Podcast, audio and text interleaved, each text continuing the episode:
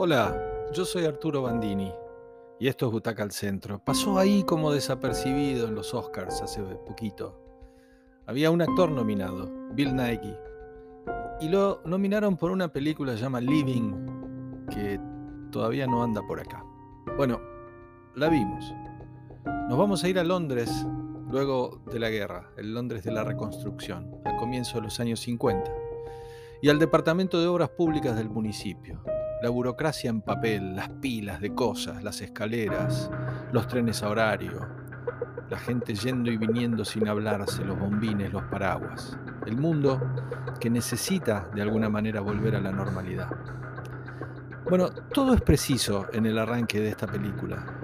El tren a horario, los pasajeros de ese tren que todos los días se encuentran y hacen las mismas cosas, los mismos saludos ocasionales y respetuosos, las mismas sonrisas cronometradas. El señor Williams es un señor importante, una especie de jefe de obras públicas, pero no tan importante como para tener oficina propia, la va a compartir con sus subordinados. Está por supuesto sentado en, una esquina, ¿no? en una punta. Entre medio de pilas de carpetas y elementos de escritura y expedientes cosidos que forman parte de una maquinaria perfecta para triturar iniciativas, como puede ser la burocracia en todo el mundo. Todo va mano en mano de un sector a otro, muchas veces de manera de hacer perder las expectativas de cualquiera. No, esto lo tiene que ver agua, no, esto lo tiene que ver tal, y todos se van pasando la pelota unos a otros. Él tiene 73 años, el señor Williams, y ha estado allí siempre.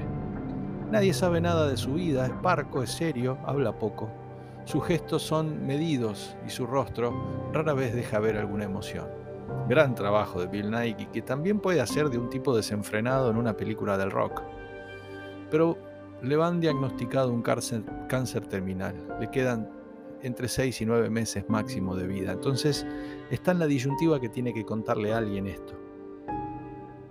Con la misma parsimonia y flema con la que escribe sobre un expediente, se encuentra solo con esa noticia.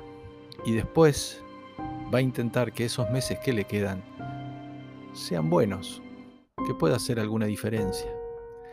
La interpretación entonces de este actorazo tiene una paleta de recursos que parecieran ilimitados, pero que son de una profundidad asombrosa, es lo mejor y más importante de esta historia. Todo cae sobre sus hombros. Porque no hay vértigo, no hay golpes bajos, no hay dobles mensajes, no hay acción. Es un señor al que le dicen que se va a morir pronto y reflexiona sobre su paso por la vida. Así de simple y así de interesante. Pero no hay que esperar que se gaste todos sus ahorros en fiestas, en viajes, en cosas que nunca tuvo. No. Será en compañía de gente ocasional, de los menos esperados, con los que viva sus últimos días intentando marcar una diferencia. Es un papel que exige gran sutileza que al actor de sobra y profundidad.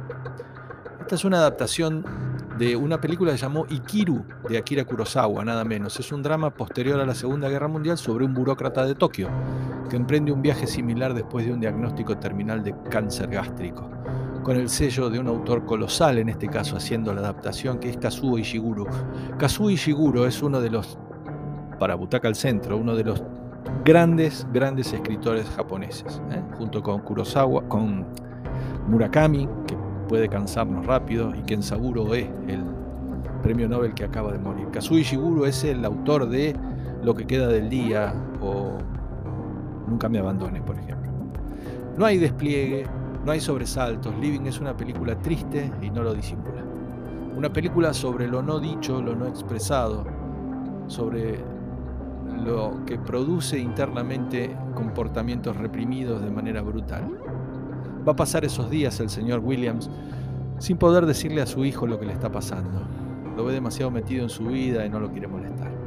Se emborrachará con un extraño que le cae bien en un bar, se relacionará con una ex empleada mucho más joven, pero solo para conocer cómo lo veían en la oficina, y emprenderá una cruzada que nadie se puede explicar.